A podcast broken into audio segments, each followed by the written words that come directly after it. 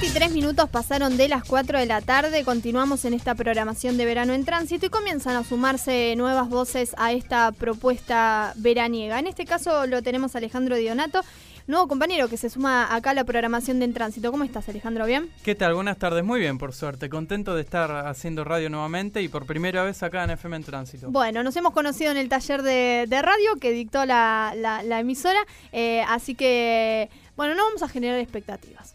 Vamos directo al grano. Vamos directo al grano, exactamente, y que la audiencia te vaya descubriendo. En este caso traes recomendaciones artísticas, así es la propuesta para este verano. Así es, la idea es que mm, día a día o día por medio eh, vamos a estar recomendando lo que puede ser un libro, un cuento, una película, una serie, un disco, a veces eh, referido a algún hecho puntual del día, a veces no.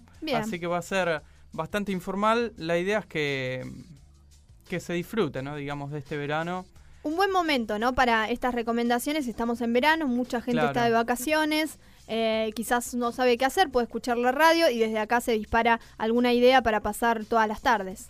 Claro, y justamente había pensado para arrancar el día de hoy un libro en cuyo, en cuyo título aparece la, palabra verano, ¿no? Casualmente no, no lo pensé, digamos, me di cuenta recién cuando, cuando abrían y hacían la referencia a la sensación térmica y demás.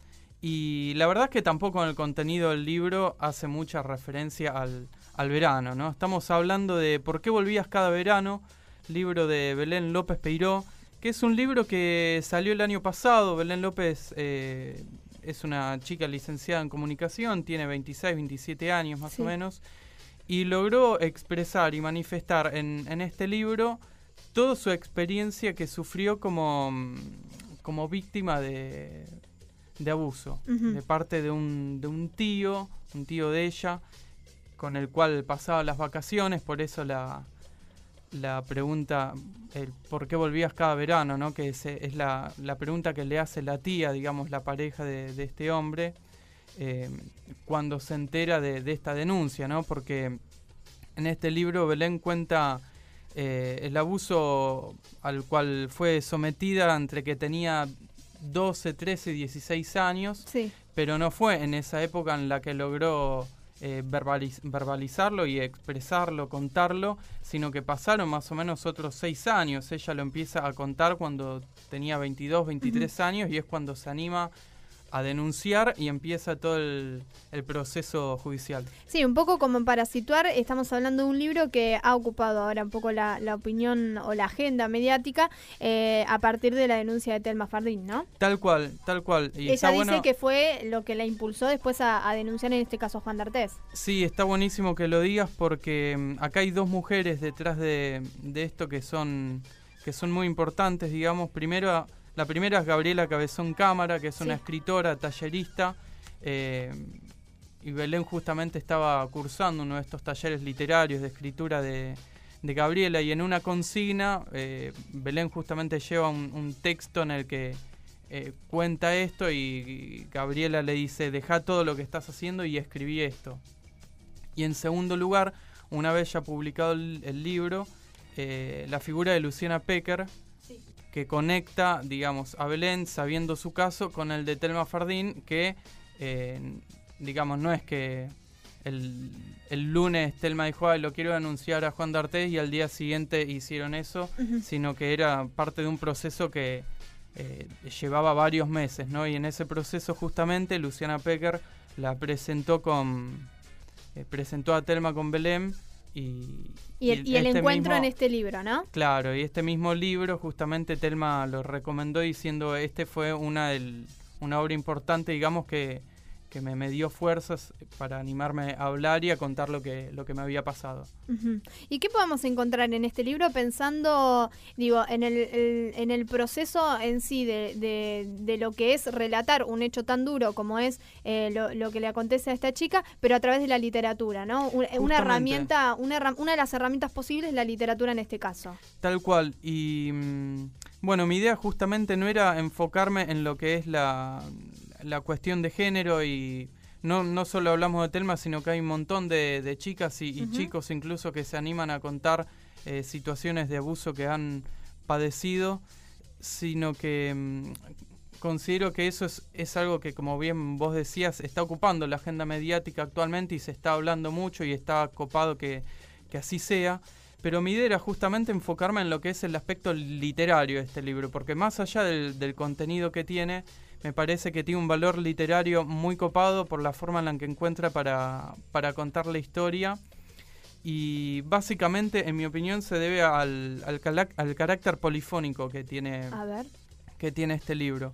Es una novela de no ficción que también puede estar, se puede concebir como, como de género periodístico, pero lo interesante es que son todos textos cortos, como acá ven. Lo ven podemos ver, sí.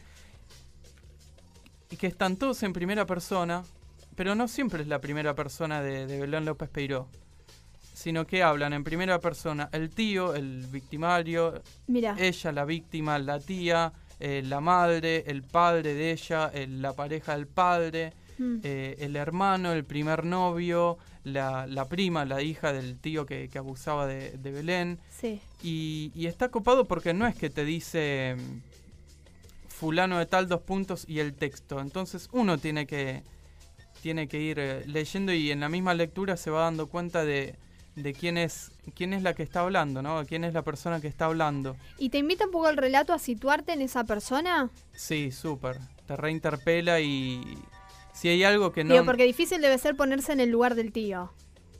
No, pero... mm, O cómo, o cómo logra, eh, digo, eh, ponerse en el lugar del tío en el sentido de personaje, ¿no?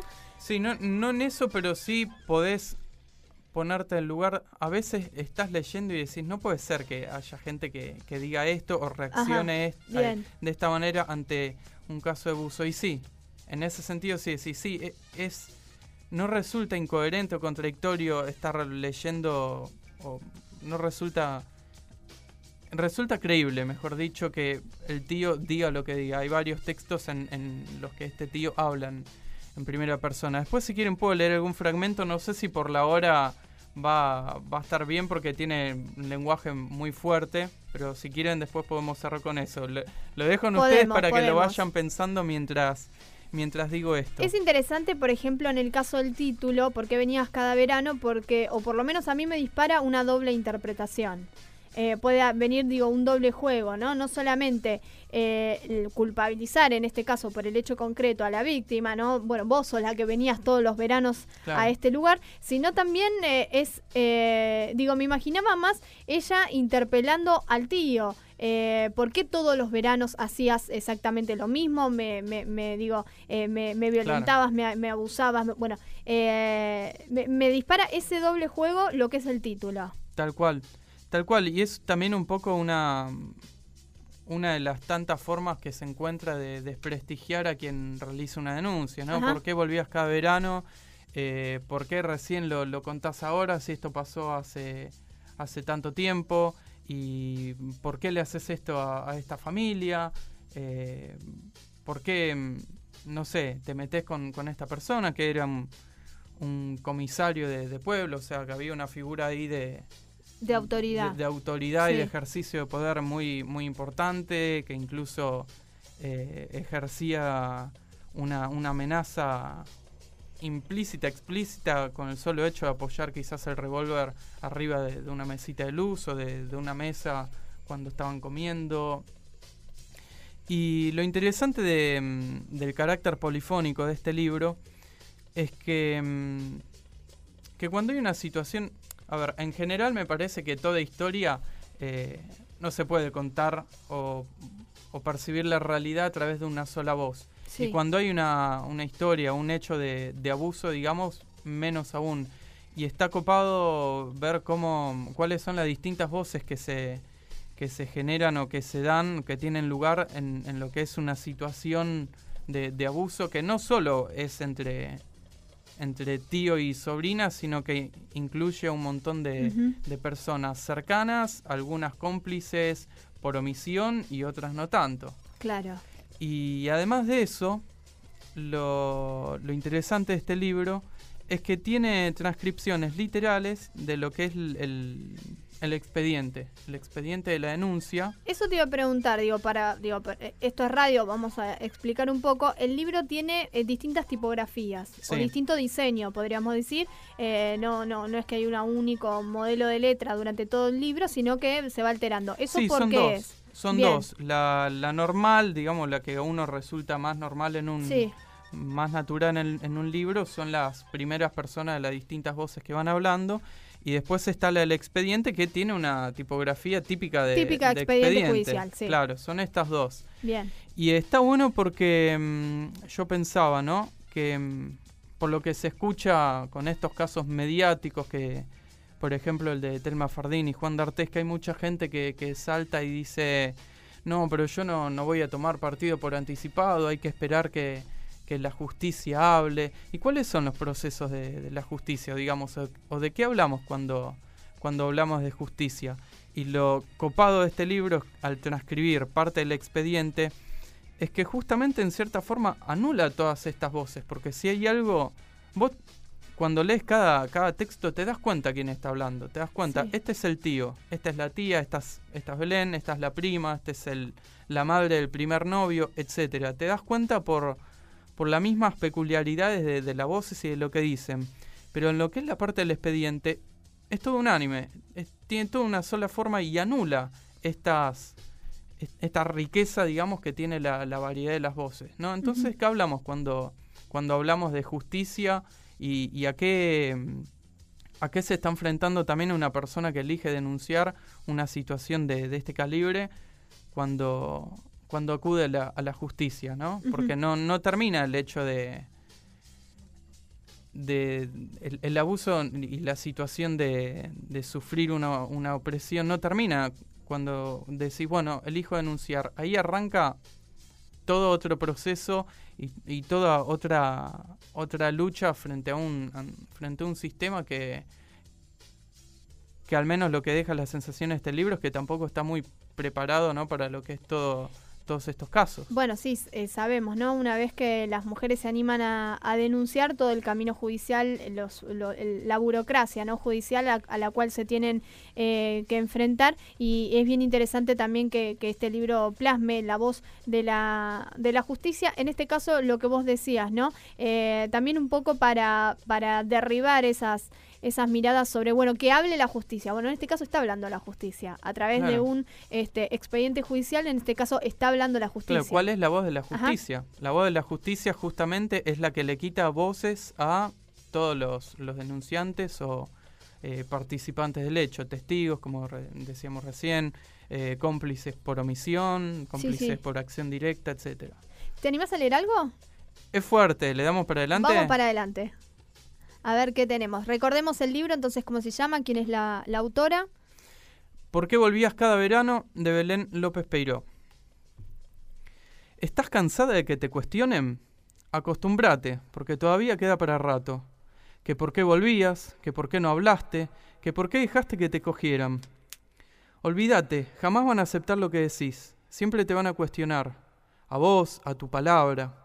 Querida, poner bajo la lupa a un hombre siempre sale caro. Su hombría, su machismo, pesan más que tu integridad y la de las otras chicas.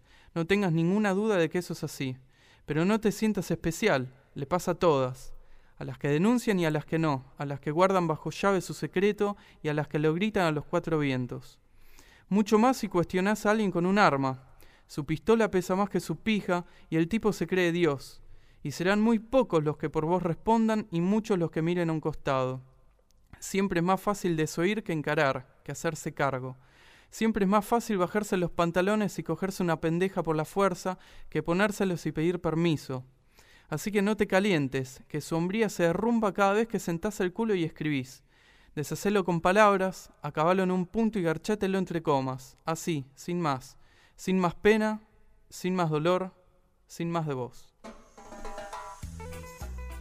Bien, Fuerte. Fuerte. Fuerte, pero bien concreto. Fuerte y justamente elegí este, este fragmento porque me parece que está bueno esto de que incita a, la escritura y como una forma de, de, lucha también. Y de, y de visibilizar también, ¿no? Totalmente. De, exponerlo y de posicionarse también en otro lugar. Y para cerrar, insisto en que más, más allá del, del contenido y de, todo lo que cuenta está súper bien escrito, eh, es de una lectura atrapante, que por más que sea cortito y quizás lo puedas leer en un día, es súper intenso y y paradójicamente te, te deja un, buen gusto en la boca en lo que se refiere a lectura literaria en sí, ¿no? Que, que, quede bien claro esto porque se puede disfrutar este libro solo viéndolo desde, desde una perspectiva literaria.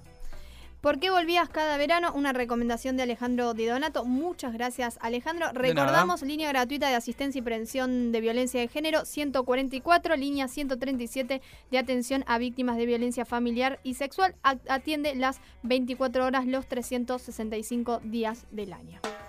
Que el calor no te agobie. Sienten como si se estuvieran cocinando tránsito. 93.9. Un refresco de noticias. En tránsito. En 93.9.